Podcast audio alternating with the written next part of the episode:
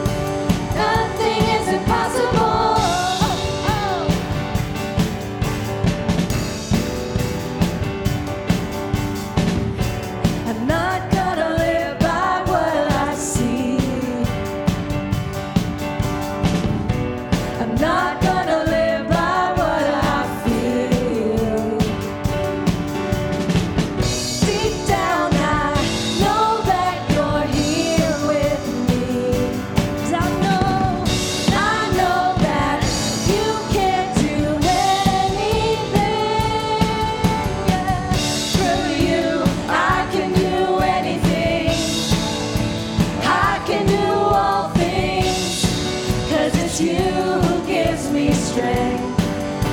Nothing.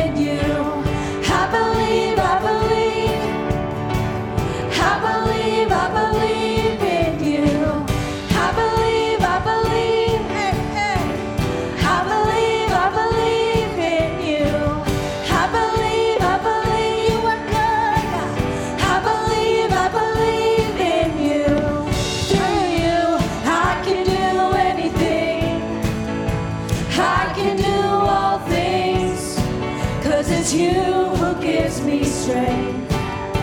Nothing is impossible through you. Blind eyes are open.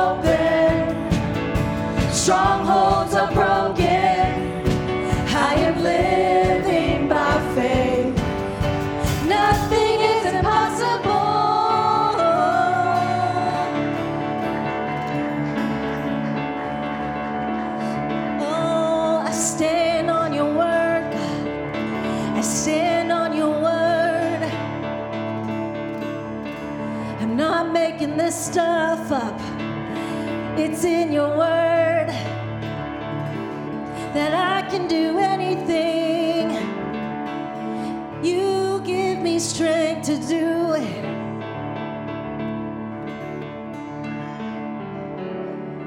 Help me to have faith to believe it. Cause you are good, you are good. Greater trust, faith, greater obedience, greater submission to your Holy Spirit.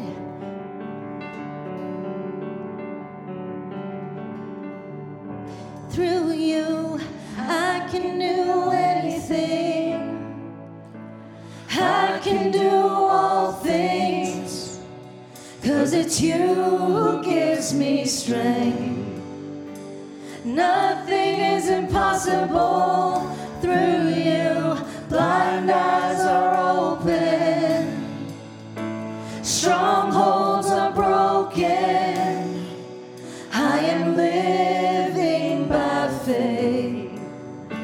Nothing is impossible through you. I can do anything. Come on, church. I can do all things. It's you who gives me strength. Nothing is impossible through you. Blind eyes are open. I want to see strongholds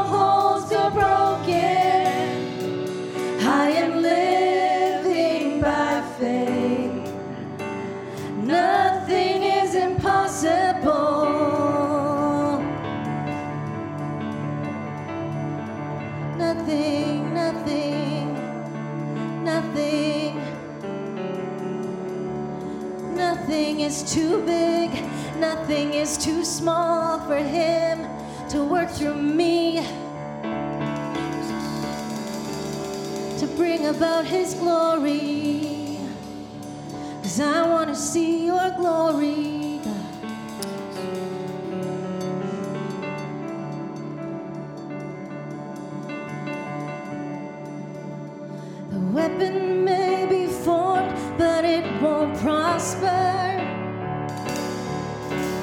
When the darkness fails, it won't prevail. Cause the God I serve.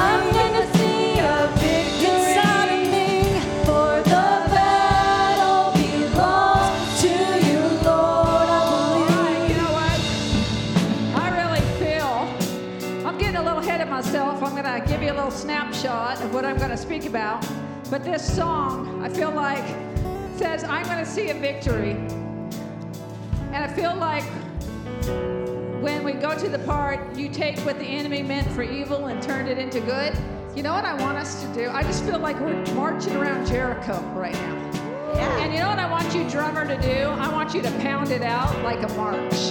We're going to say, you know what? Jericho was meant for evil. Jericho was a fortified city. But you know what God did?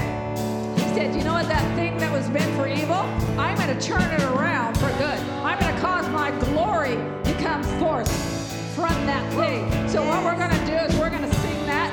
We're going to be marching around our Jericho. Come on, we're going to get that drummer going here. We're marching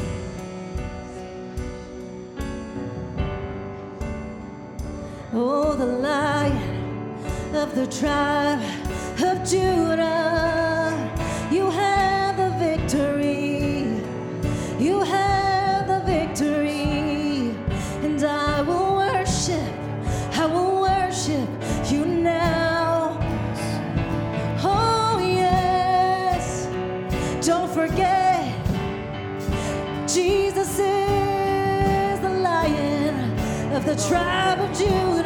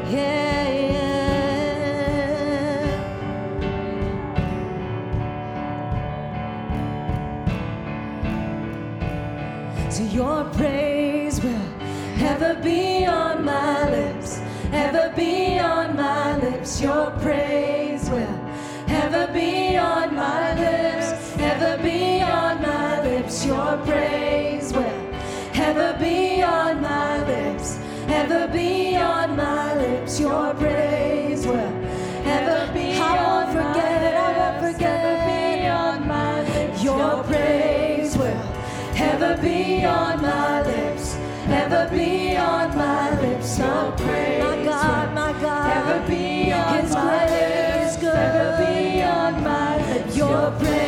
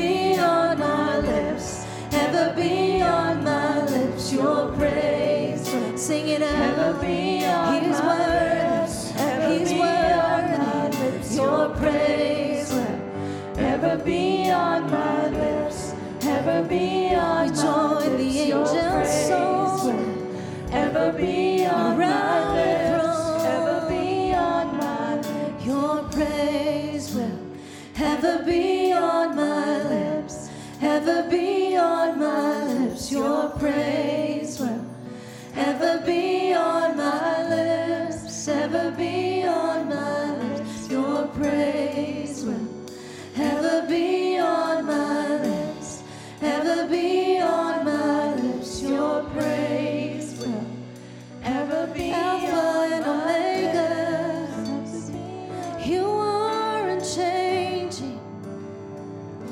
won't stop praising.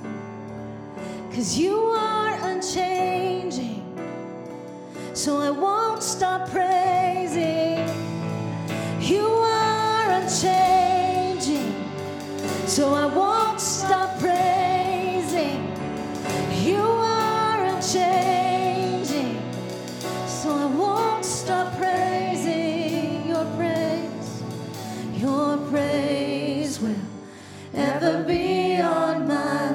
voices. ever be on my lips. Your praise will ever be on my lips. Ever be on my lips. Your praise will ever be on my lips, ever be on my lips. Your praise will ever be on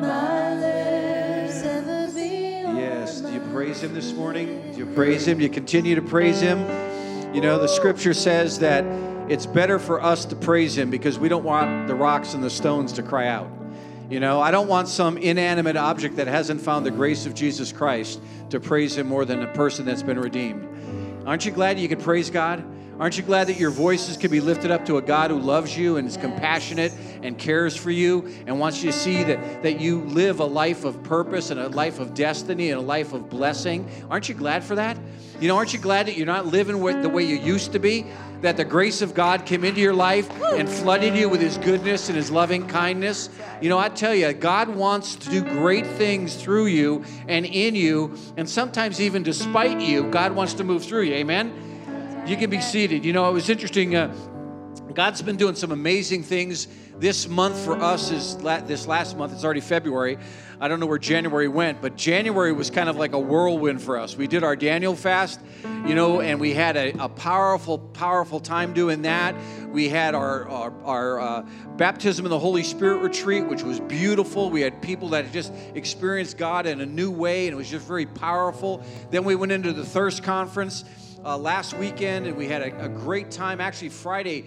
Friday evening at the Thirst Conference we had was just amazing. The presence of God was so beautiful here. You could almost cut it with a knife. It was so so intense. And then we had uh, Teen Challenge Choir with us and celebrated with them on Sunday. And then this last week we had some some uh, some amazing things. Where's Pastor Lee? Lee, want Pastor Lee? Why don't you, do you stand up? Do you still have strength to stand up? This is Lynn's father. And where's my dear Rima, our perfect interpreter? Stand up, girl. Don't you be shy. Okay. These two, they went and they, uh, you can be seated. They went and they did a Friday night from 7 to 10, Thursday night, 7 to 10.30 at night. And then Friday morning from 7 to 10.30 in the morning. And then Friday night from 7 to about 10.30 at night and then Saturday morning from 7 in the morning, and we had to get here early, remember, okay? And they got here from 7 in the morning till about 10:30ish, 10:45ish, and they taught 30 pastors in central India the book of Romans. And it was powerful. It was it was and this is the amazing thing, you know, we talk about how our faith is activated and how our faith is real. You know, faith without works is what according to scripture? It's dead. You know, we could, we have, a, I know a lot of people that talk the talk but don't walk the walk. And I tell you, my, my father in law, by the time he was getting ready to start teaching on Thursday night. He was all stressed out, worried. He's never worked with an interpreter. He never worked, you know, never traveled overseas to do any kind of things like that. He was like a cat on a hot tin roof. I mean, he was all over the place. And then he comes in and sits down, and, and Rima walks in, and Rima's all like, you know, all nervous. And he's sitting there. She goes, Oh, you look calm. He goes, I'm calm on the outside, but I'm stirred up on the inside. And he was just great. He did a marvelous job. And uh, actually, this is them sitting in my office uh, teaching. Go to the next slide. This is a picture of some of the pastors. There was also a bunch of pastors that were remotely uh, watching and, and uh, following through. It was a great opportunity for us to put our faith into action. You know, it's interesting because one of the things that I, I often look at in Scripture is what does Scripture teach us? And, and James, the brother of Jesus, said this. He says, let me put my readers on. He says that religion that God the Father accepts as pure and faultless is this to look after the orphans and widows in their distress and to keep oneself pure from being polluted by the world. So it's not just about us, it's about taking care of others and ministering to others and serving others and equipping others and empowering others. You may never be able to walk in Madhya Pradesh, India, but these pastors are going into that area. And this is the area where we built over the last two and a half years. We built seven or eight churches uh, in the last two and a half years for these pastors. There are severely persecuted pastors that we are training and equipping. And they're going to be raising up the next generation of leaders to reach that nation for the Lord. So we're really excited about that. You know, and, and one of the things that is interesting how God works is, uh, you know, in the book of Deuteronomy, there's an interesting passage. In Deuteronomy chapter 32, verse uh, t- uh, 30, it says, If one could put a thousand to flight, two could put 10,000 to flight. That talks about exponential growth as we work together as brothers and sisters in the faith. And one of the things that's amazing is that that is what they call in, in, in theology, they call it the belief of agreement that when you and I agree together, there's a spiritual synergy that happens. There's a spiritual process that happens that in ourselves, we can't do it to the level that God wants. But when we come together, this is what's interesting. Scripture says, wherever two or three are gathered in my name, I'm there in your midst. So, where two or three people get together and agree on something, God is there in their midst. And what we want to do is we want to empower people, and we, we are a community of faith that believes in the empowerment, not just of, of the pastoral team, but every single one of you. God wants to empower you to your fullest potential in what you can have in Christ. God, there's no second place p- people in the kingdom of God. We are all at the foot of the cross, it's level, we're all the same. And our goal as your pastors are to empower you to be the men and women of faith that God has destined you to be. And so it's exciting when we see this. And, and I was looking through some of the things we did that we've done over the last month or so. You know, in the book of Proverbs, it says this in Proverbs 14 20, it is a sin to despise one's neighbors. You know, that neighbor of yours that's really that thorn in your flesh. You know what God's called you to do? Pray for them. God's called you to love them. God's called you to, to bless them and, and, and reach them with the love of Christ. They're, they're going to know we're Christians not by what we say, but by our love. And then it says this, and blessed, but blessed is the one who is kind to the needy. If you drop down a few more chapters in, in the book of Proverbs, in chapter 19, verse 17, it says this Whoever is kind to the poor lends to the Lord, and he will reward them for what they have done. You know, God, God wants to reward you for your kindness. You know, it's not just a one way thing. God wants to bless you so you could bless others. It, we don't hold it in. We, are not, you know, uh, uh, uh, recipients of God's grace and we don't share it. It's about sharing the love of God. The kindness of God is what Scripture says will lead people to repentance. It's not you preaching at them, it's you having opportunities to be kind and loving. And when you're talking to them, you expose the nature of who God is a compassionate, loving God. You know, and then I love what it says in 1 John chapter 3, verse 17 and 18. He says, If anyone has material possessions and sees a brother or sister in need, but has no pity on them, how can the love of God be in that person? Dear children, let us not love with words or speech, but with actions and in truth. This is what we talk about here about putting your walk to your talk. You know, how many of you know people that talk about doing great things? You know, they talk, they'll talk your ear off, and man, they could be very convincing at what they tell you. But when it comes to the rubber hitting the road, they're like gone. They don't do anything. And that's not what we want to do. So this last couple weeks, we've been sharing about the uh, Pastor uh, Kiran and her husband Samuel in uh, Kathmandu, Nepal. Let me see that. What'd you do with it?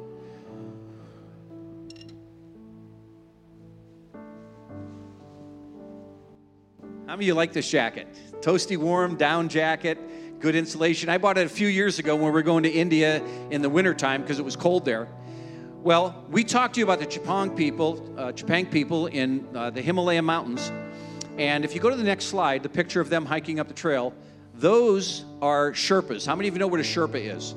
A Sherpa is a, a person from Nepal that when they go, uh, when people go to climb Everest, trekking, they will hire these people because they have incredible physical stamina and high altitude climbing. They could climb at high altitudes for hours. They don't need oxygen like all the foreigners that go into the country.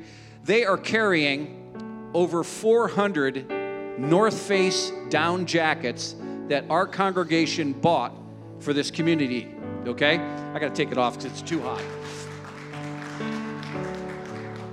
And so, if you go to the next slide, this is uh, this is a nine-hour trek. They had to go up into the mountains. Pastor Kiran and her husband Samuel and a team went up there several weeks ago, and they saw an incredible need. People were cold, they were hungry, they didn't have proper clothing. The Ch- people are some of the poorest of Nepal, and they they she said such a burden. She contacted Pastor Lynn and said, you know, mom. She calls her mom, calls us mom and dad. She's like a spiritual daughter to us. She says we have to do something. And our church raised almost nine grand to fund this. No one else did it but us, this, this community of faith, right? And so they're trekking. That water is actually snow melt from the Himalayas. So you imagine how warm that is. Go to the next slide. This is them hiking. I love the fact these guys are in flip flops. They're hiking, they're hiking up in the Himalayas over crags and rocks and through streams wearing flip-flops, you know? And this is where their destination, the next slide, that's the destination where they're going, that village there. That's way up in the Himalayas. The mountains uh, are like this. And they took the gospel in, and this is what I love what scripture says in Proverbs 29 7. It says, The righteous care about justice for the poor, but the wicked have no such concern. And, and then they come in and they come in. The next slide shows you them unpacking. Look at all of the stuff they, they trekked up. That is all food, clothing, just the love. This is the love of Jesus being translated into real life. This is what we're called to be. We're called to be people who love the world. You go to the next slide and look at these precious, precious children. Aren't they just gorgeous? You know, three generations a grandmother, a mom, and two little girls sitting there. Go to the next slide. This is uh, Samuel passing out some of the North Face jackets to the, the tribe there. You can see the, the brother in the backside there wearing one already. Go to the next slide. This is one of the older uh, ladies and the little kids in the background celebrating, just very thankful. Go to the next slide. This is the, the kids. Look at the look at the elevation they're at. The terraces in the background, how high it is, okay? You're way up in the Himalayas. Next slide. This is what Matthew Jesus tells us when you do it to the least of them, you do it to him. You know? And I don't know about you, my wife shared a couple weeks ago. I don't know how many jackets you have. I have like two or three North Face jackets. I'm just thankful that we are able to sow into this country, you know? And one of the things that's so so beautiful and so tangible is that when you sow into people, God does amazing things. And I'll go to the next slide. This is the, the community. Some of the people with wearing that's Kiran on the left wearing the beige and the black slacks, and her husband Samuel over on the right side. They're both pastors and they're both uh, people that we support as our ministry partners in, in Nepal. Go to the next slide.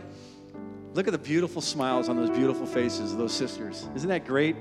I love the gal down on the bottom next to the one with her hands over her face. She's just like glowing with just feeling the warmth of the, the love of Jesus over her. And then this is the, next slide. My wife likes these because she says, uh, if you notice, ladies, the men are doing all the cooking. You know, she she really liked that. She said, "They're my kind of gals and my kind of guys. Let the husband do the cooking." You know. Go to the next slide. This is uh, them preparing these. They carried all this up with them. The next slide. This is this is water buffalo. How many of you have ever eaten water buffalo? Anyone besides us have? We're the, we're the only two. Have you ever eaten? Okay, we have four of us here that have eaten water buffalo. It's a little bit more gamey, but it's it's a delicacy in in that that part of the world, in in uh, specifically Nepal. We were there a few years ago, and they uh, went to the market and bought water buffalo for us, and they gave us the best part, you know, and it was just it was it was filling. But this is a treat. That is probably a whole water buffalo they took up there to serve the people. Go to the next slide. This is the men, once again, my wife's favorite picture, men cooking. Uh, go on the next one. This is them passing out the, uh, the broth that goes on top of the rice and the water buffalo. Look at the lines, how long they are. There's over 400 people that they, they served. Go to the next slide to the one of the people. There you go. Isn't that amazing? They're just sitting there waiting. Go to the next slide. They dressed up in all their fancy shalwar kameezes and saris. Beautiful, beautiful, beautiful people. Go to the next slide. This is what, you know, I, I love this because when Jesus was in the temple and he, he was, he was uh, reading the, the scroll, it was actually turned to the prophet Isaiah. And Jesus actually spoke this prophetic word of what he was to do. And then, as his followers, this is what we're to do. We're to the Spirit of the sovereign Lord. When the Spirit of the sovereign Lord is upon us, we are to preach and be anointed to proclaim the good news and the love of Jesus to the poor. You know, we live in one of the wealthiest, wealthiest regions of the world. And God has called us to sow into those that are less fortunate. And I, I, tell you, I am so thankful for what God has done as a result of this act of grace. We will be eventually building a church there for them as well. Uh, and if you go to the next slide, this is a beautiful picture of, uh, if, you're, if you're here a couple weeks ago, we had a similar picture where uh, Solomon was up preaching the good news of Christ, and everyone's sitting on the floor with no jackets, cold, shivering. Now they're warm. You know, and if you know anything about people's needs, you know, Maslow's uh, uh, need of hierarchy basically says that unless you take care of their safety and security, they're not going to be able to move further into anything. We can't expect people to hear the gospel when they're hungry and cold. And we didn't give them these things so they would convert to Christ, but we gave it to them as a tangible expression of our love for them. And I tell you, when you love people, it doesn't matter. They, they know it, they feel it, they sense it. And so we had, as a result of this, there were 47, 46 people that wanted to know more about Christ and gave their life to Christ as a result of it. And so that is the tangible message. That's the reality of us being people of faith. It's not just talks, folk. You know, people, there's a lot of big talkers out there, but when it, it comes to actually doing it, they'll, they'll farm it off to someone else. And we want to make you strong men and women of faith. We want you to be people who know what it means to be a follower of Christ. And it's not all about self. It's about denying yourself so that others can hear the gospel. And you and I may never hike there, but I tell you, they want us to go there in October. We're supposed to take a trip in October to uh, this village. And I told my wife, we better start doing stair steppers because nine hours of trekking. Uh, she's already been looking for uh, hostels in the area that we can go and maybe stay at. You know, they'll drive us up and we'll walk a couple hours. But we're going to, you may never walk on those, uh, those plateaus, but you will be responsible for people coming to know Christ and we we are going to sow into that region and sow into it. And I love this next picture of of them praying for this elderly gentleman. And then the last picture we have of them is just some of the, the kids in the neighborhood. Look how precious those little faces are. Aren't they adorable? You know? And this is the tangible message of Jesus. They will know you're Christians by your love. God so loved the world that he gave his son so that we can love the world and express the love of Jesus to them. So, what I want us to do this morning, if you all been served communion, has everyone gotten their elements, their little cups? I apologize. Some of these cups are very, very difficult to open. Uh, if you're like me and you don't have fingernails, there's one up here, Michael. Uh, anyone else, raise your hand if you don't have it, and we'll pass them out.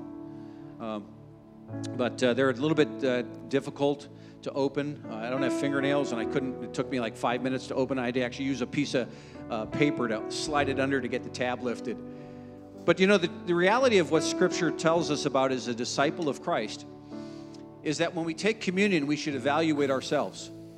And I want to ask you this morning are you talking the talk that matches your walk? Because that's what it's really about. Are we basically being people that say something but don't do it? Or are we people that say it and do it?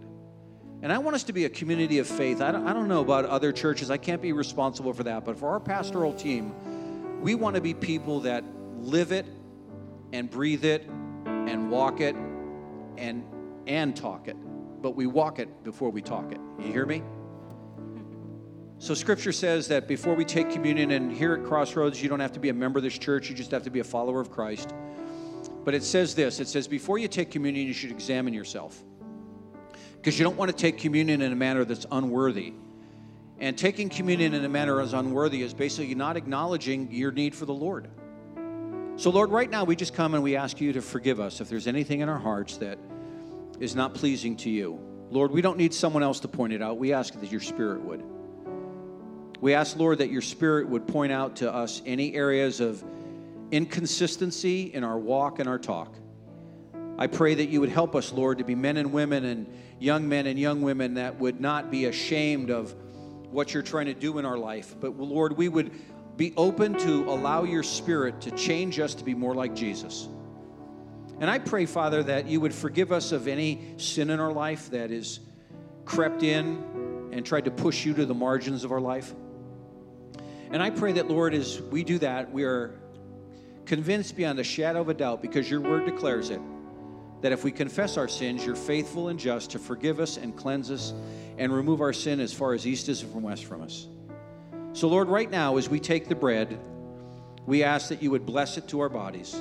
We ask, Father, that your Spirit would allow each of us, Lord, to remember what you did on the cross for us. Remember how your love sent you to the cross to be broken for us so that we could have a relationship with a loving and a compassionate God. So, Lord, we bless this bread in the name of the Father, the Son, and the Spirit. Shall we partake of the bread?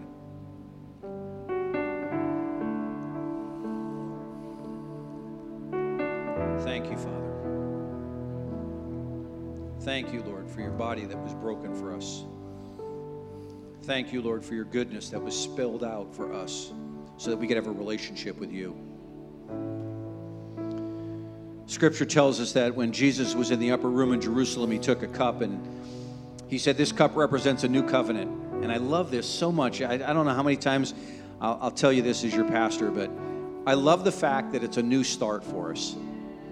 That when we celebrate communion with the Lord, it's basically Him saying to us, Today's a fresh start. The slate's washed clean, everything's new. And that the, the blood of Christ is what cleanses us and empowers us. And I know this is juice, but it, it, according to what Scripture says, it's, it's the blood of Christ flowing through us. And I pray that the, the, the body and the blood of Christ would be manifested through our life every day, not just here on a Sunday morning when we're sitting together all being holy, but when we're walking out with people that don't know Him, that we could manifest Christ to them as well. So, Lord, we bless this cup and we bless the the symbol that it represents of a new covenant with you. And so, Lord, we just ask that you would bless it to our bodies now in Christ's name. Shall we partake?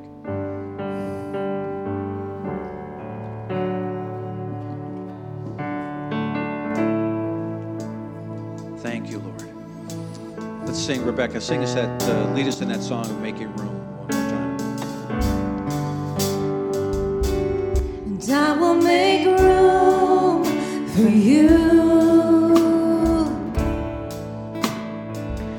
do whatever you want to, to do whatever you want to, Lord. And I will make room for you to do whatever you want to, to do whatever you want to. I will make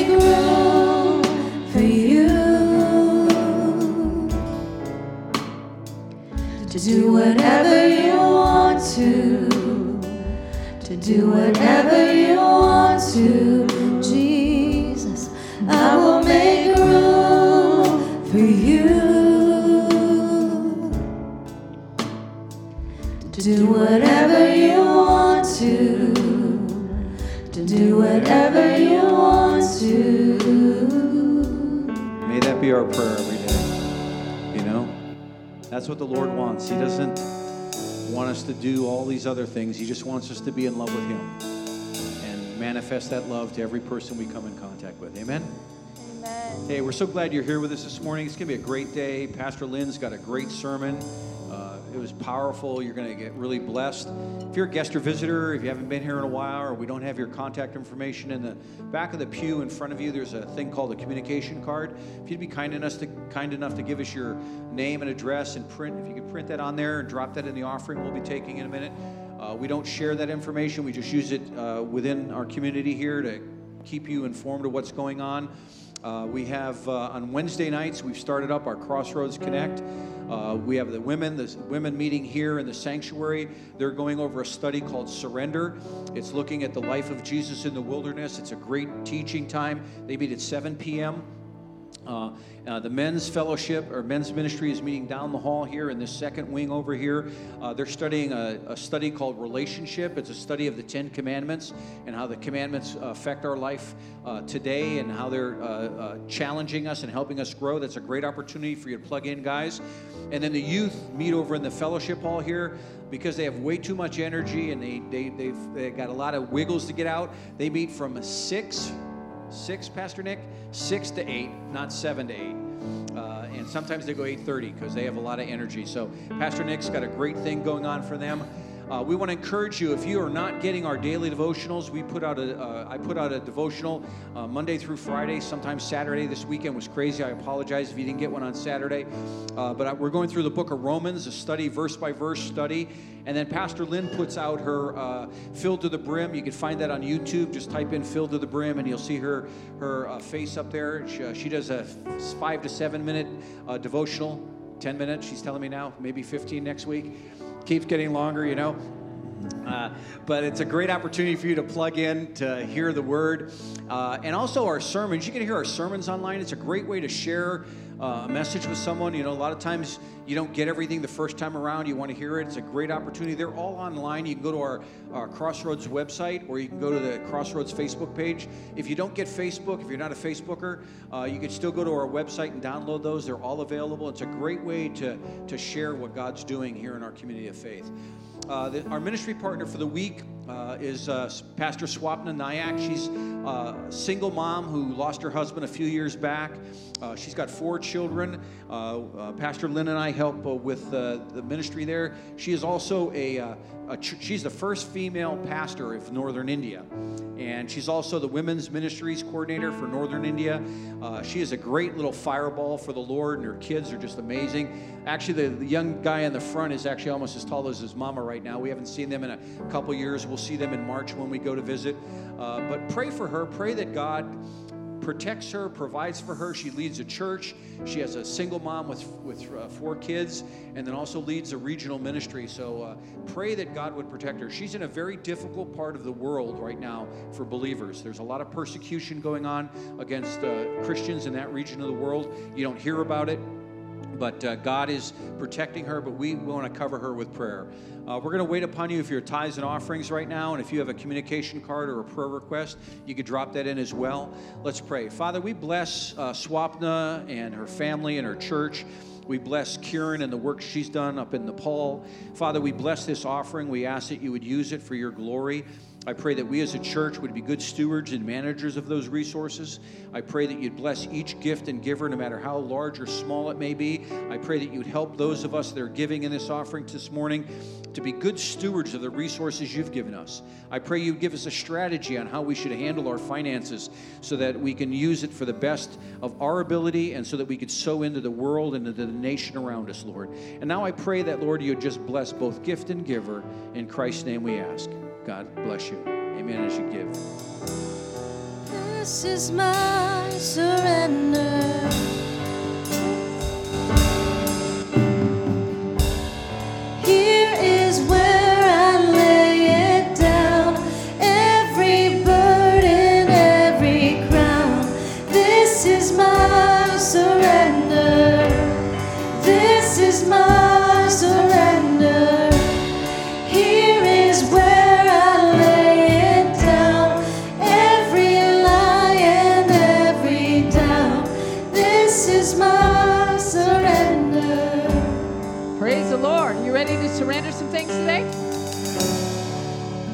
Every time we are in the presence of the Lord, we are being changed.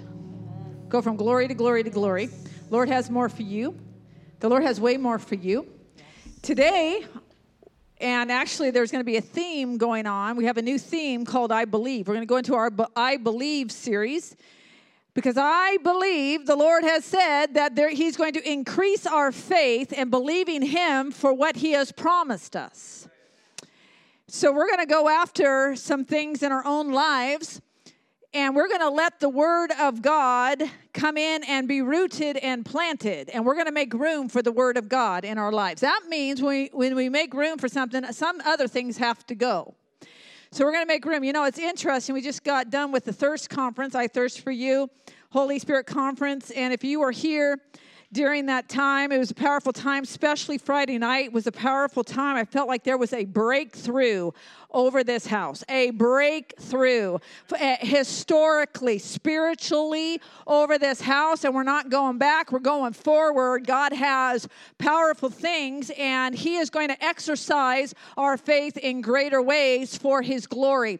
And that doesn't mean just Pastor Lynn's faith, doesn't mean just Pastor David's faith, it doesn't just mean the board of uh, this church's faith, it means your faith. Your faith for your life, for your situation, for your circumstance, because He has given each one of you a promised land.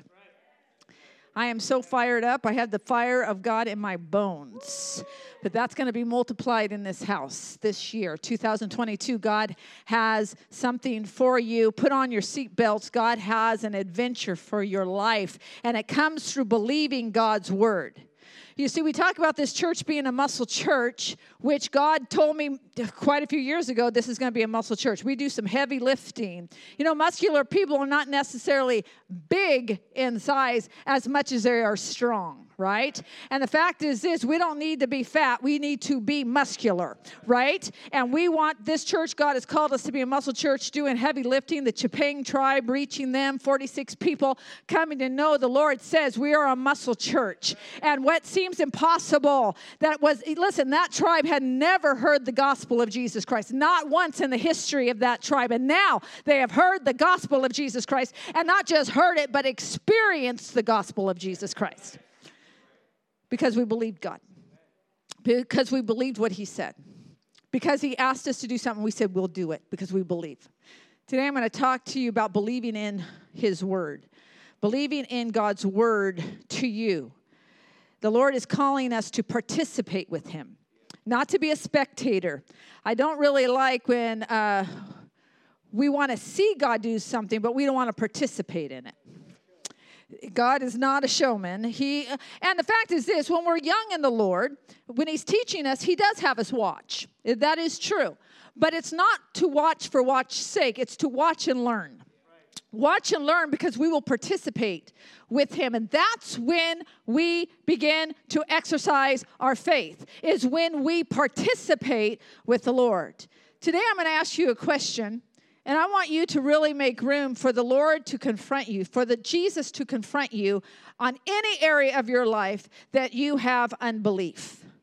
I don't care how old you are. You could be a teenager here. You can be the oldest person in this room. But the Lord is growing us in our faith and belief in Him.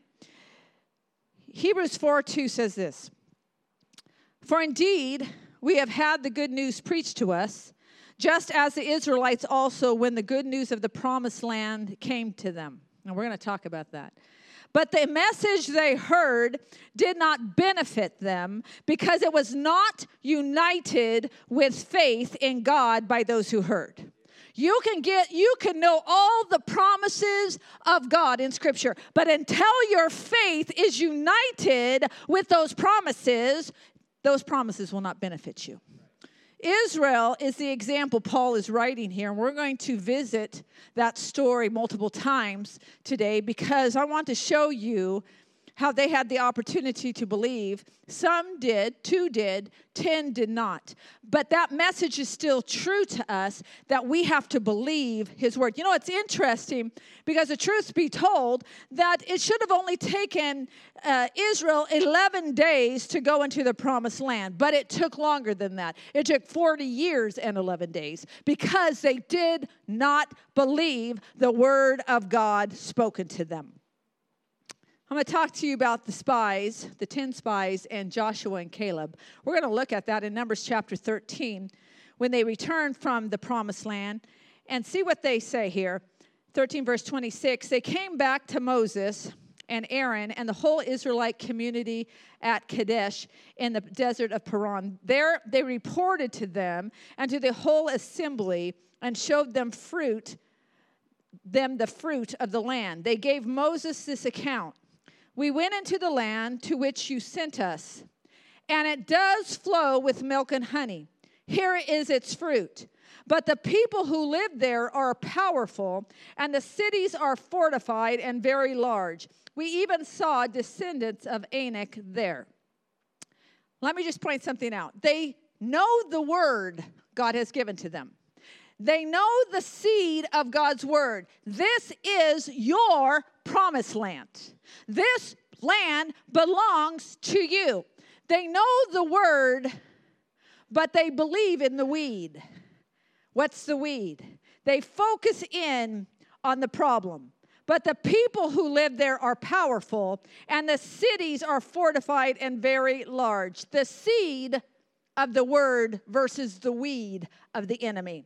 The sown weed of the enemy is look at the problems, look at the circumstances, look at the impossibility. And the word of God to them was this this is your land. Go and take it. I am with you.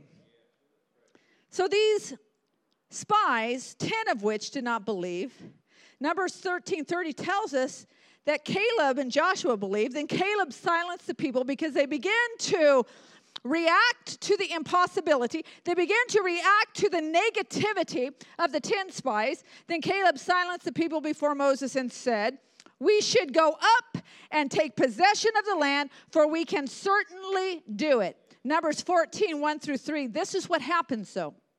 Although Caleb and Joshua in the minority do not uh, th- they believe in God's word, but the 10 spies do not. The 10 spies cause the, the people to be influenced to not believe, to have doubt, to have unbelief. That night, verse 1 on chapter 14, all the members of the community raised their voices and wept out loud. All the Israelites grumbled against Moses and Aaron, and the whole assembly said to them, If only we had died in Egypt or in the wilderness, why is the Lord bringing us to the land only to let us fall by the sword? They believed in the word of the enemy, not in the word of the Lord. There's a contrast here between belief and unbelief. Caleb and Joshua believed for what they could not see. They believed for what they could not see, and the 10 spies focused in on the challenges of the scene. See, Caleb and Joshua saw the land that had defeated giants and a defeated fortified city. Whereas the 10 spies saw the giants in the land, saw the fortified uh, cities, and they believed that the enemy's power was greater than their power. See, when we're functioning in unbelief, we're actually believing that the enemy's power is greater than God's power in us. Doubt regarding God's word exalts the enemy's power over the power of God in you. I'm going to say that again. Doubt in regarding God's word exalts the enemy's power over the power of God in you. See, this is the truth about the Israelites at this point in their life. They had seen the power of God, they had seen God bring the, the plagues into Egypt and do miraculous things on their behalf so that they would be delivered. They had seen, they had the season of watch me do it. Now, God is saying, now you come and do it with me. I'm growing you up. You're going to exercise your faith. I have shown you who I am. Now you start stepping out because I have given you my word. Now I want you to believe my word. See, going into the promised land would require their faith, their action, to activate the power in their lives, not in somebody else's life, in their own lives but rather they saw the enemy's power greater than the power of God. And that's all that they focused on. Not on the word of God, but the weed of the enemy, the power of the enemy. Numbers 1333 says this We saw the Nephilim there, the descendants of Anak come from the Nephilim. We seemed like grasshoppers in our own eyes, and we looked the same to them. I'm going to stop here for a second. Because when we doubt God's word and we doubt God is with us, we have an interesting self perspective. We actually have a self criticism. You know, there is nothing holy, by the way, there is nothing humble, there is nothing meek about self criticism. It's not. It's not holy and it's not meek, but rather it gives opportunity to not believe that God is with you. Actually, self criticism produces God criticism. We don't believe that God can do it because we don't see that God is in us to do it. And actually, that self criticism produces a critical spirit where it kills life around us. So let us focus on we can't do it. We're like grasshoppers. The enemy is more powerful. And what happens is we're being played into the hand of the enemy to look at ourselves in the way the enemy wants us to see ourselves. So that we don't walk in the power of the Holy Spirit, so that we don't uh, take action regarding the word of the Lord for our lives. So, what they did is they became self critical which produced God critical, which produced critical, which produced death in the wilderness. So they died outside of their promise. They wandered for 40 years. They died outside of their promise because they could not see themselves the way God saw them and what God had told them. They didn't believe. See, what does it say here? They did not unite the word of God with their faith. Now, when we actually unite the word God has given to us with our faith, what does that look like? Well, it looks like changed thinking. If you're going to look, see, they looked like they had grasshopper mindsets. But if they had united their faith with the word of God, they would have had the mindset of Caleb and Joshua. Surely we can take the land. God is with us. But because they did not unite their faith with God's word for them, they did not have the changed thinking. And our changed thinking actually produces different decisions in our life and different actions in our life. Just like Pastor David said, faith without works is dead. If you actually believe, you will act it out. If you really believe, it will take life in what you do. Not just what you say, but what you do. And you find that that's what uniting your faith with the Word of God looks like. To not have the mindset of the enemy, but rather having the mindset of the Lord. You know, it's interesting because being self critical and critical of others does produce death. Actually, when I was thinking about that, I was thinking about how David, when he was bringing back the Ark of the Covenant out of the Philistine territory and and he was dancing before the Lord, and his wife Michal was up in the window, and she was critical of David's praise and worship and belief in God and abandonment to the Lord and what it produced in her, that critical spirit produced death in her womb. She was cut off. And the same mentality, the same truth is for us today. When we fail to believe God, when we fail to uh, embrace His word, to surrender ourselves to uh, His word, we will walk in barrenness.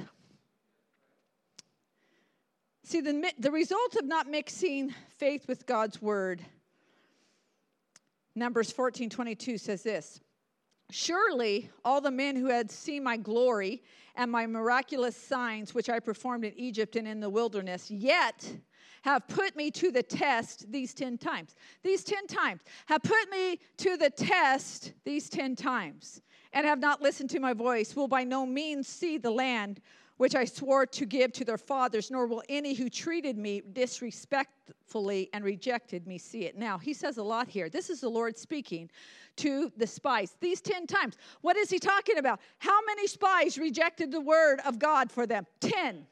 10. What is he saying? Each one of you are responsible. Not just as a group, you're responsible for your belief. I'm going to say this to you today. You're responsible for your belief. You're responsible for what God wants you to believe Him for. You're responsible for whether you're rejecting the Word of God. You're responsible for whether you're disrespecting the Word of God. You're disrespecting the word he is giving to you, the word that he wants you to stand on, the word that he wants you to mix your faith with it. You are responsible. I am responsible. We, you know what? We talk a lot about us as a community of faith, and Pastor David and I and the leadership here, we're responsible unto God for believing God on behalf of this congregation. But I'm going to say it goes further. You are responsible. You know what? Don't blame it on my husband. You know, I can't believe God because of my husband. You know what? God did not say, wait for your husband to believe on God. He said, you believe. You believe. Don't say, my mama didn't believe, therefore I can't believe. Daddy didn't believe. My culture, my church, my la la la la la. He didn't say that. He said, do you believe me? Do you believe? I hold you responsible. It's interesting because this is a group oriented culture. And yet God says, He identifies.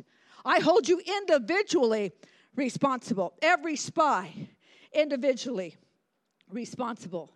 See, because the truth is this your belief is between you and God. And you have to take responsibility. I don't care how old you are. I don't care if you're 11, 12, 16, 17, 80, 45.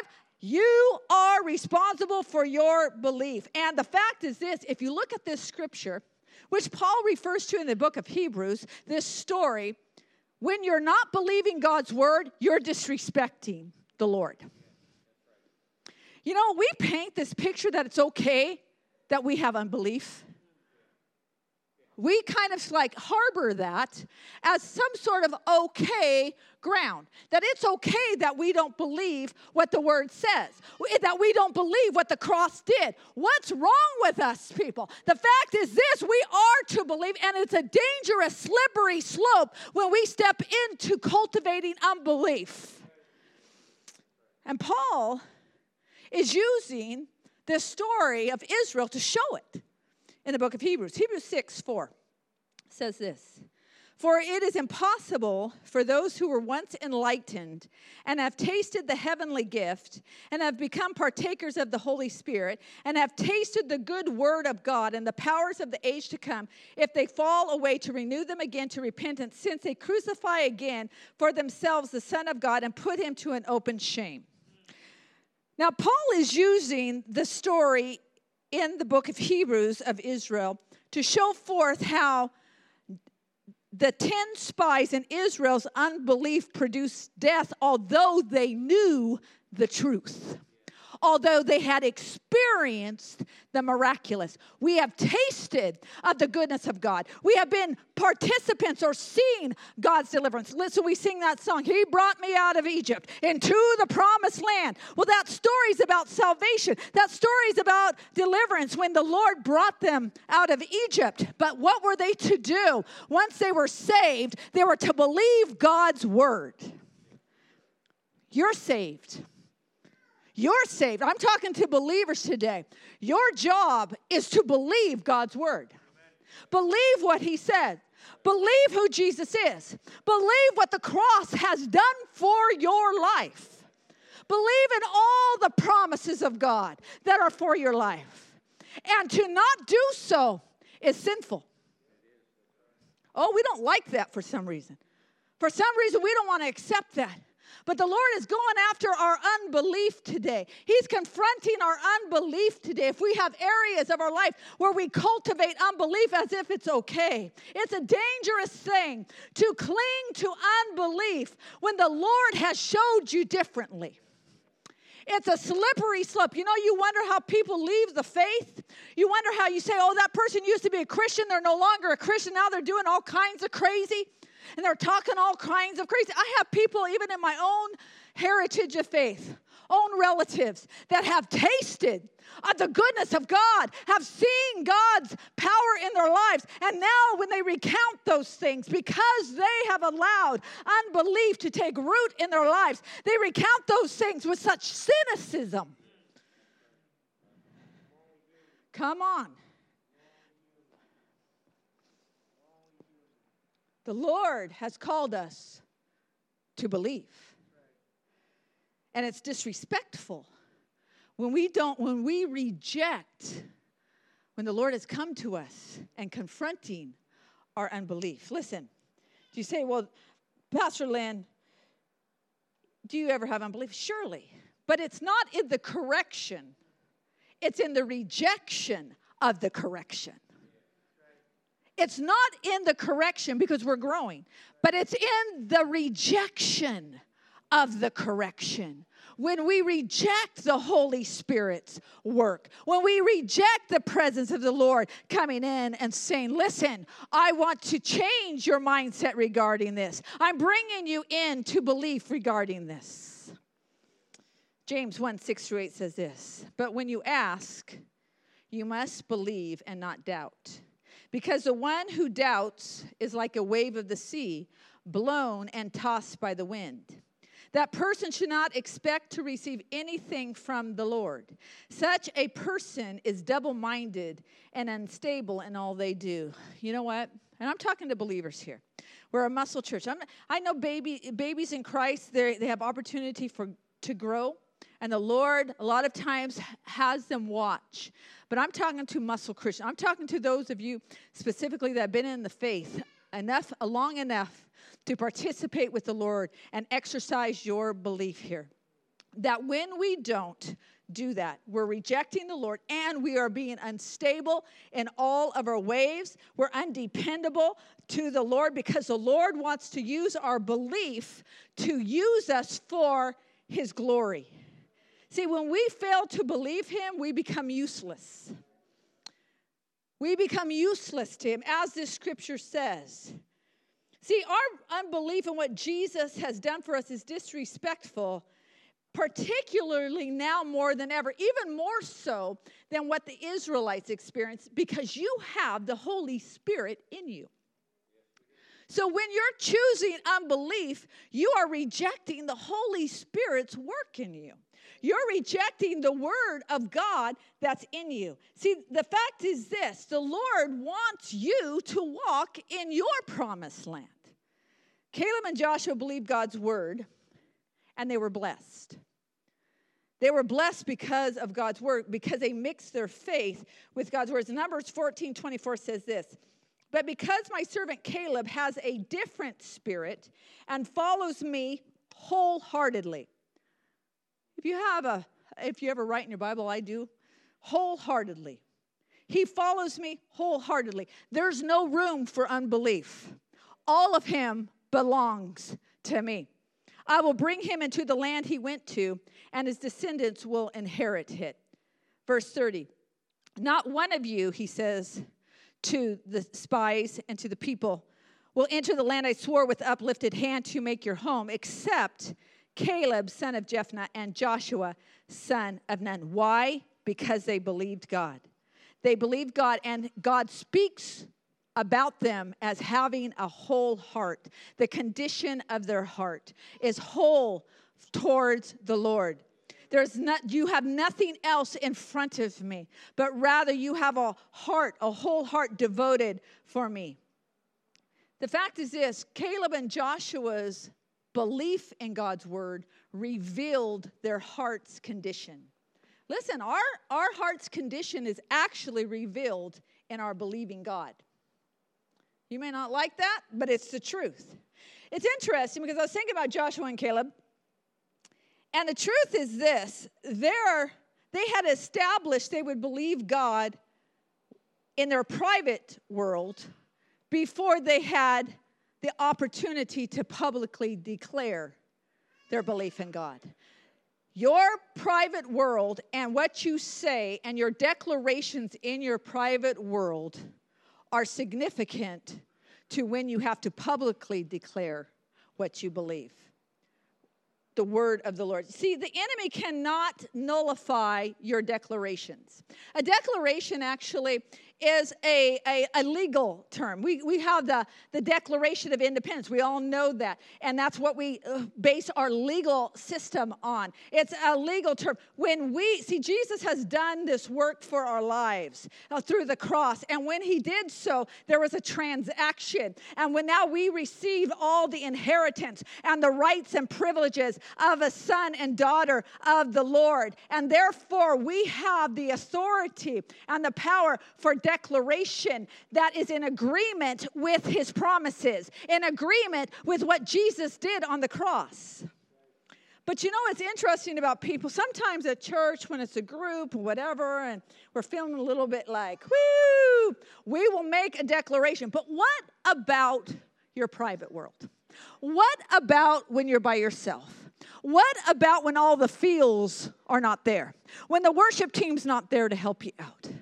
When the when the traffic is crazy, when the situation, when the bank account is kind of looking a little slim, when the teenager is rebelling. What about those moments? What are those moments? What are your public declarations versus your private declarations? The Lord says, I want the private declaration what's really going on. And we see here Joshua and Caleb had both a private and public declaration. I'm saying this, it should not be any different. The Lord wants to deal with, see, this is the thing. The Lord speaks about Caleb and Joshua wholeheartedly follows me. In other words, I know their heart, I know their private world. And the Lord, in our unbelief or in our belief, He deals with our private world of whether we're going to believe Him privately so that when the opportunity comes, we declare it publicly. We have to make room for His word. See, God's word to Joshua and Caleb about the promised land already dwelled in them, was already existing in them. They, they uh, would not allow the word that God had given to them be compromised by the majority. They had made room for his word. The word is what they had watered. The word about the promised land is what they had watered. Not the, the, the challenges, not the impossibilities, but they had watered his word. You know, we have to make room for his word.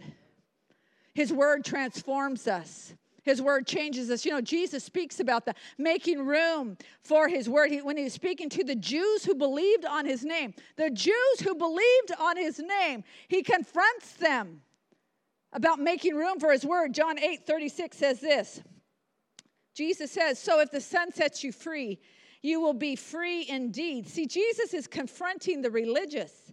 I know that you are Abraham's descendants. They took pride in being Abraham's descendants. Abraham was the one that believed in God's word, he believed in the impossibility to be made possible. And Jesus says to them, Yet you are looking for a way to kill me because you have no room for my word. You know, it's interesting that a lot of times we want to stomp out the word God has given to us because it's irritating to us, because it's going against some of the things that we're holding on to, just like Abraham's descendants. Just like when Jesus was speaking to, to uh, them, See, he was confronting their traditions. He was confronting the, the, way that they thought. He was confronting their pride. He was confronting their arrogance. And he was saying, You're not making room for my word. And if you want to be free, you got to make room for my word. Listen, believers. Listen, Christians. If you want to be free, some of you, that you, you think it's okay for you to walk in some form of bondage. You can't be free from it. But the truth is this He's sending His word and He's saying, Believe me. Believe me, I can free you from those things. But you got to make room for His Word. Some of us have a long history with God, have a long history with Jesus, been Christians for a long time. But the problem is, we're not making room for His Word.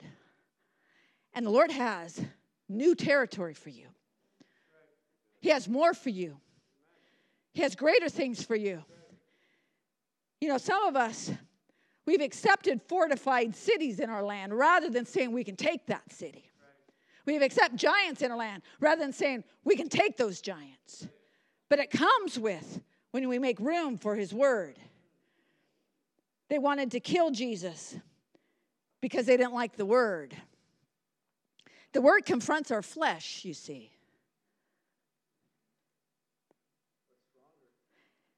The word wants to confront our flesh so that we have to deny our flesh and increase in our spiritual life.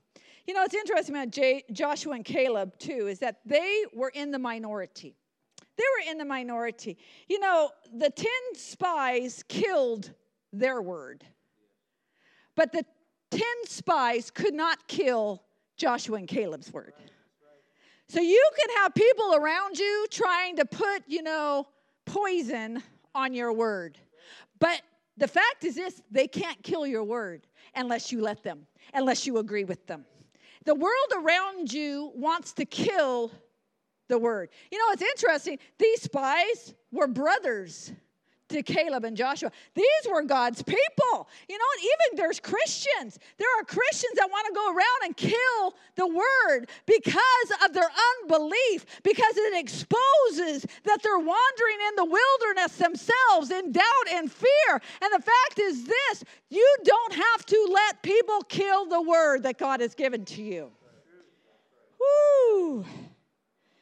So Joshua and Caleb would receive the promise because they believed. But you know, the truth is this they had to wait 40 years, they had to wait until the new generation arose. But God did not forget the promise, and they continued to believe the promise that God had given. You know, I want to say that many of us, we want to have the majority around us help us believe God's word. Joshua and Caleb are an example of not allowing that or not needing that. And I'm going to say you do not need the majority to support you in the word the Lord has given to you.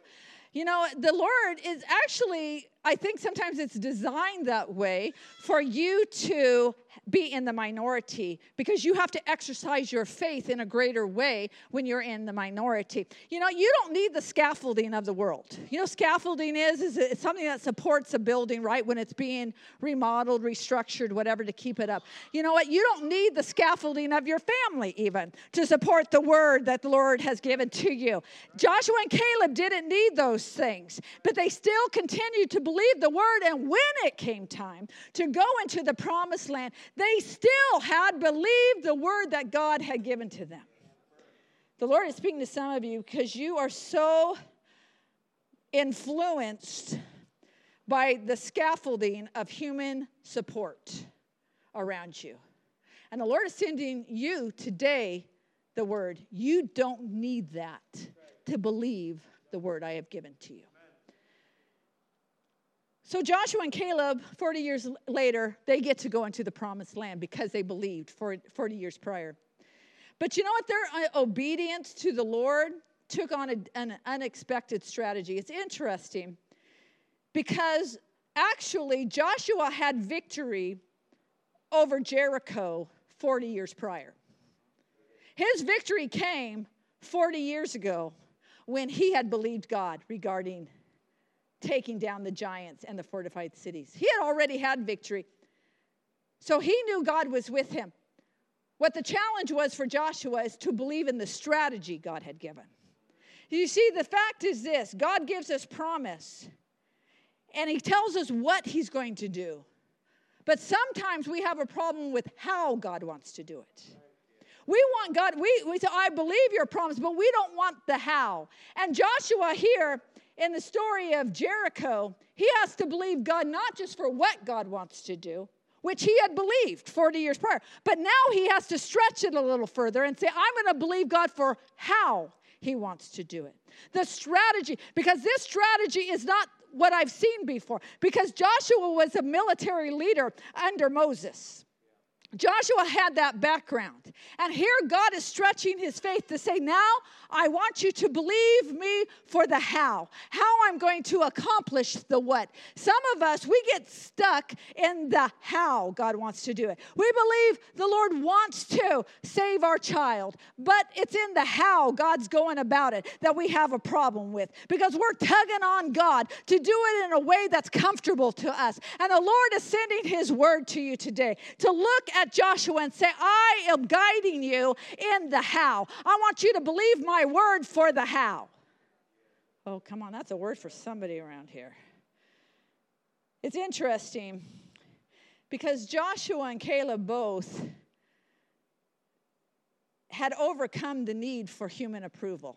So Joshua was able to lead the Israelites into the how because he doesn't go around and say, What do you think about this? Do you think we should go around seven times and be quiet? He doesn't do that. And actually, even later on, when everybody's going to distribute their, their get their piece of land, what does Joshua tell them? He says, You know what?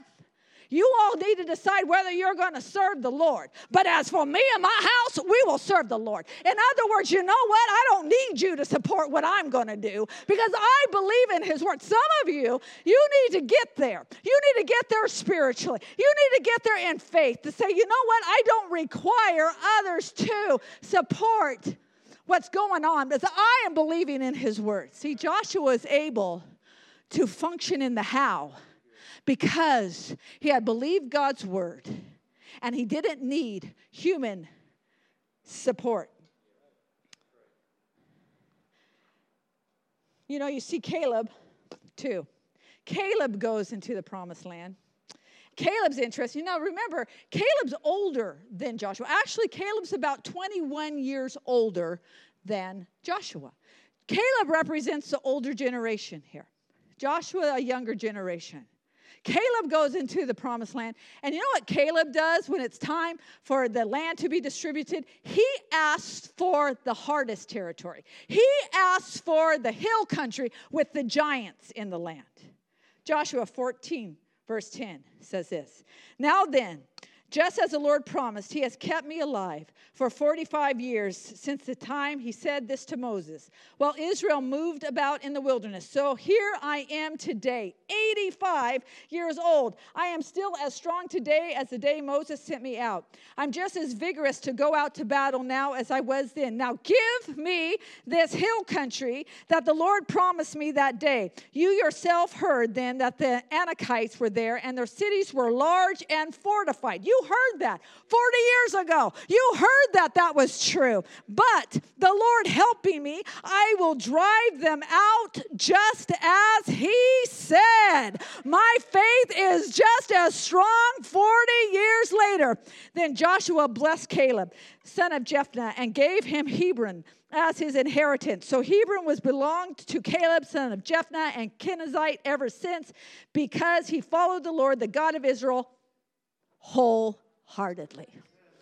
Wholeheartedly. There's no room for doubt. There's no room for unbelief. I can take the hill country. Some of you, you say, you know what? You don't know my story. You don't know my family. You don't know the problems with my family. My family is hill country in the promised land. And I'm telling you today that you can take that land. That no matter how tough it is, no matter how impossible it looks, no matter what the world says about it, that Caleb is your example. That you can take the land. The Lord is with you. You are to believe him. You are to believe him. It's interesting about Caleb's land in Hebron. Actually, for Caleb's land in Hebron is where King David is anointed. Actually, Caleb's tribe, King David will come out of Caleb's tribe. Caleb is from the tribe of Judah. He is the tribe of the worshipers. But it's interesting in this land when he's taking and he's getting rid of the fortified cities and the giants in the land. It's interesting because we find in the story when he's having his daughter and her husband take part of the land and help him defeat the enemy there, it tells us that there's springs of water in that land. There's springs of water which represent the Holy Spirit. When you talk about springs of water, when you talk about the waters in Scripture, it represents the presence of the Holy Spirit. So his daughter replies, Do me a f- special favor. Since you have given me land in the Negev, give me also springs of water. So Caleb gave her the upper and lower springs. Now, let me just say this don't try to fight the giants in the fortified cities without the springs of water. That's your fuel, that's your refreshment. Water gives you energy. Know, there's two parts to that. It's to be drinking from the fountain of the Holy Spirit, but it's also about worshiping. This is the tribe of Judah. This was the worshiping tribe. This is the tribe that went out before the tab- tabernacle. This is the worshiping tribe. Do not f- believe that you don't need, now that you're in the land, that you don't need the Holy Spirit. Drink it from the fountain. You need the fountain. You need the waters to take the land. He also removes the gods from the land. he confronts them.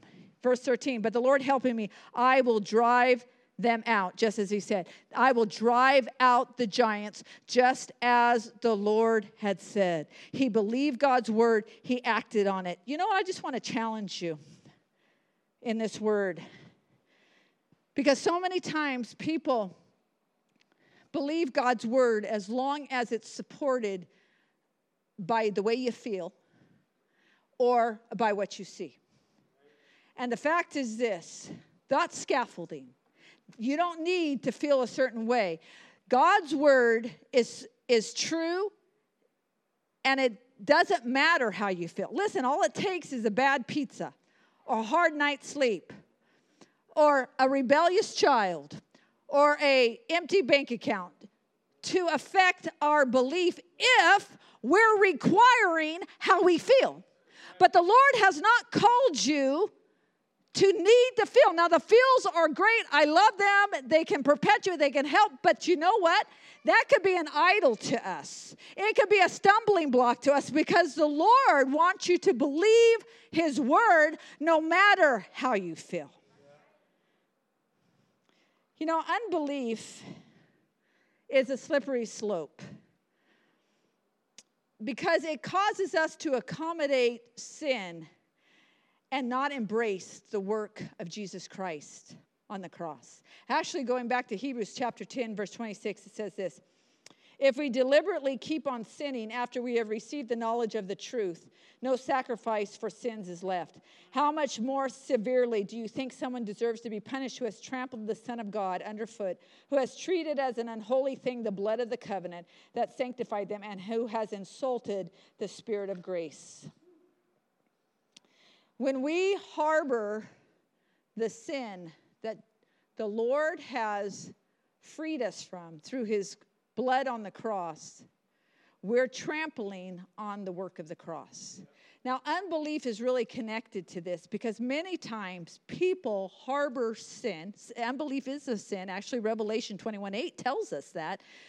But when we harbor unbelief, it actually accommodates sin. So, in other words, let me just explain it we don't believe God can free us from a certain sin that we have a habit of doing. We don't believe that. And therefore, the unbelief that the power of the cross is greater than that sin, that unbelief harbors the sin. That's the danger of unbelief. We trample on the cross. We trample, we say that that sin is greater than what Jesus did on the cross. We say that his blood is not powerful enough to free us from whatever, fill in the blank, that sin. We are trampling on the blood of Jesus. That's why we're going after unbelief, because it's a slippery slope. We have to beware of accommodating and ignoring or accepting unbelief as an okay thing. The truth is this it's not okay. Now, listen, the fact is this the Lord wants to confront those areas, and we should not reject the confrontation.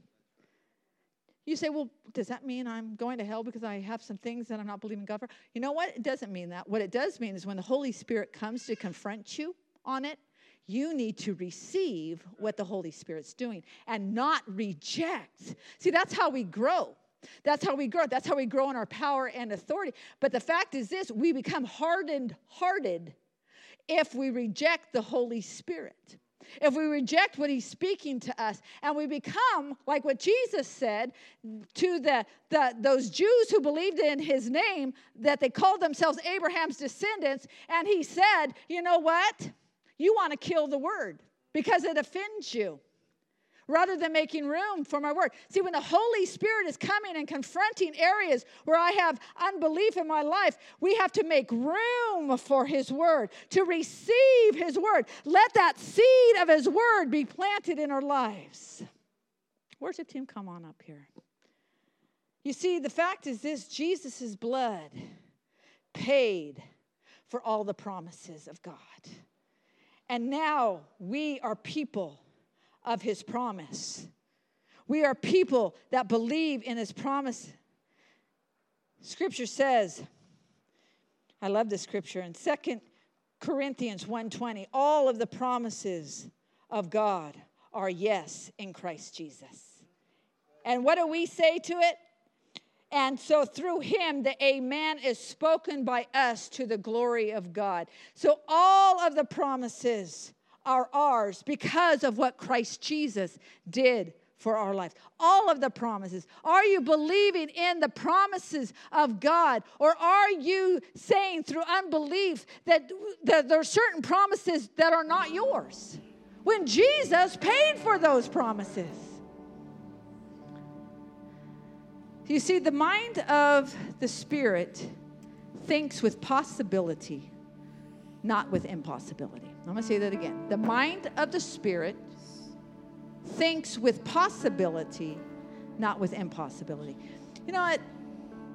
We told the story about the Chepang tribe, and we told the story as victorious story. A church is being planted, 46 believers. But I'm going to say this I'm going to tell you how Pastor Lynn is very imperfect in this process. So you don't think I'm preaching at you in a way that doesn't accommodate our human walk with Jesus.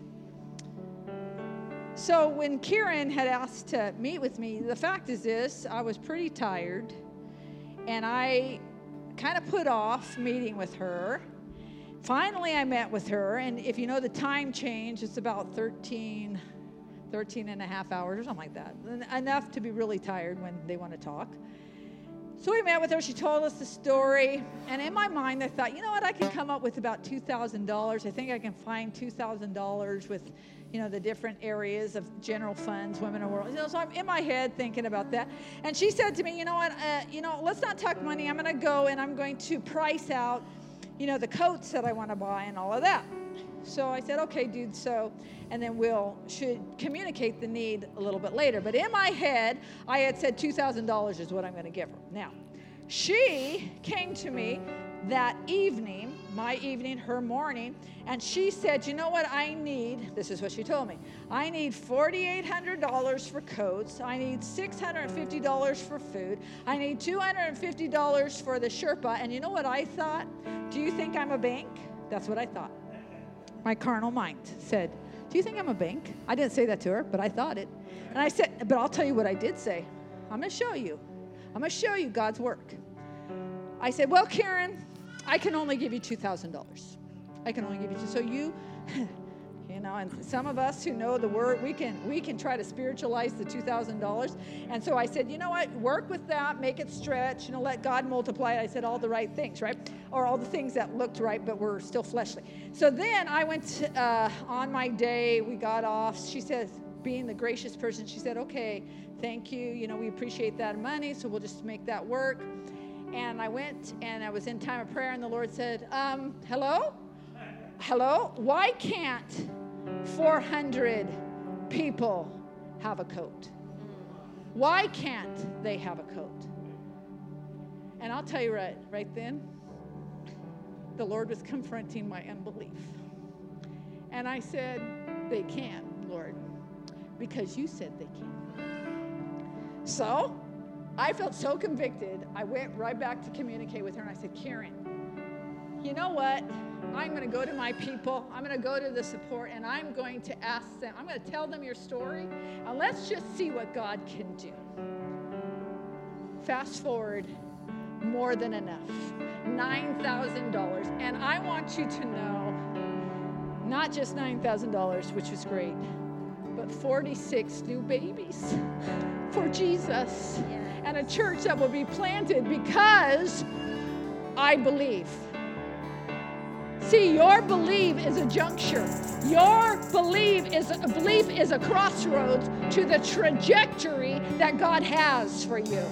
Now you can live in unbelief and never see God do anything and wander in the desert, or you can say, listen, he can take the fortified cities. He can take the giants. What is impossible to me is possible with God, and I will believe. Jesus confronted the, the man who had the demon possessed son. This is the theme scripture for the Thirst Conference, where Jesus goes and the disciples can't de- deliver the boy, and at this point, this boy has a stronghold of demonic activity because it's been year after year. A stronghold is fortified, it's something that has gone on for a long time. And so it, it's gone on so long that in our mentality, we begin to believe that it cannot have any change or freedom. That's what fortified is. Some of you have things that are fortified. In other words, it's gone on so long, you're having a hard time believing that God can change it. So Jesus comes to the man in Mark chapter 9, and the man says, If you can do anything, Jesus. You know what Jesus says? Uh, excuse me, if I can. If I can. Some of you, the Lord say, uh, Excuse me, if I can. And you know what the response of the man is? He shrieks, cries out. This is the Father. This is not even dealing with the demonic boy. This is the greatest, the greatest breakthrough is for the Father in his changed thinking, and believing God. I believe, help my unbelief. And what Jesus does is he helps his unbelief because he says, We're gonna fill that unbelief up with belief. And he does so. And some of you, I'm gonna say, he wants to fill your unbelief up with belief. Some of you, you got to believe God for miracles, and you don't want to.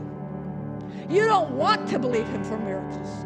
You want it to be done on easy street in the way it is done for the to the world. And the Lord saying, No, I have set this before you to bring forth glory so that you have to believe me. You have to believe my word. Oh, right now, I feel like the Lord is saying, oh, I feel like the Lord is saying, some of you, if you're having to believe God for something, a miracle, a miracle in your home, a miracle in your finances, I want you to stand up right now. You stand up. Stand up right now. We're not in the line. We're not in the line of the 10 spies. We are in the line of Joshua and Caleb. Do you hear me? We're not in the line of the 10 spies.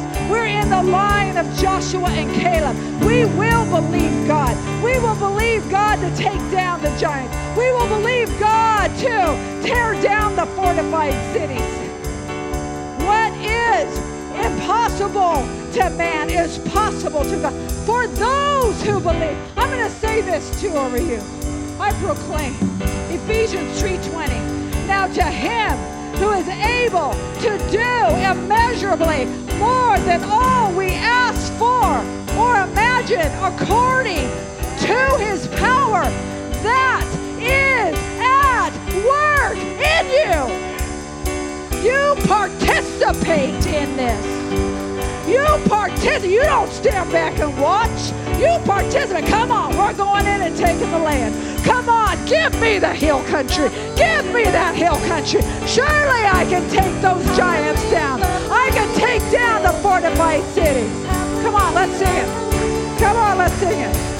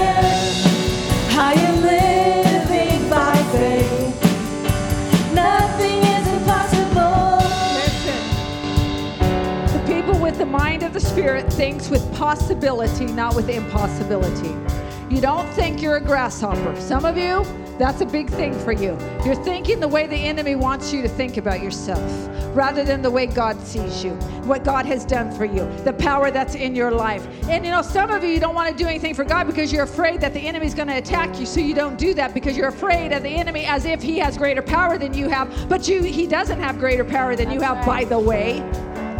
Remember what Jesus did on the cross for you? He disarmed all of those things. He humbled those things. He disempowered those things over your life, over your life. Quit believing the enemy scare tactics and get out there and say, I'm taking the land. I'm taking the land for my family. You know what? I may be the only one believing for my family. There may be others around that aren't believing, but I'm going to be in the line of Joshua and Caleb and say, I believe. I believe. And I'm going to tell you, your belief is going to be blessed by God. And there will be verification. And the others will see the goodness of God because you've believed. And it's going to be contagious. Why? Because you're walking in greater power and authority. The mind of the Spirit thinks with possibility, not with impossibility. Let's pray, Lord. Woo! Come on. You have just broken open something, Lord. This house, you have broken open. You started with the thirst conference, you broke it open. We're in a new territory, we're in a new dimension. There are going to be things that you're going to do through those who believe through those who believe. You're going to do immeasurably more than what they can ask or imagine because of the power of God that's dwelling in them. For those who believe. That's what the Lord wants to do. He wants to do immeasurably more than you can ask or imagine, according to his power that is at work in those who believe. So, Holy Spirit, we believe what you said. You know, you're going to teach, you're going to go into new regions. Lord, and if there's unbelief, you're going to pull belief into those unbelieving areas. You're going to teach us. You're going to correct us. And Lord, we're going to respond to your correction. We're not going to reject your correction. We're going to respond and embrace your correction and step out in belief. Step out believing your word. Step out believing what Jesus did on the cross. Stepping out in who we are in Christ. We believe you, Lord. We believe your word. You will find faith on the earth because we'll believe. There, there will be faith on the earth because we're going to choose to believe. We may sometimes be in the minority but we will believe. Thank you, Lord. So, Lord, as everyone goes out to their lives, to their assignments, to their territory, to their land of promise, they're going to take down giants. They're going to take down fortified cities, and they're going to glorify you because they believe in you. Lord, we thank you for this word in your name. God bless you as you go, and go believe it. I believe. I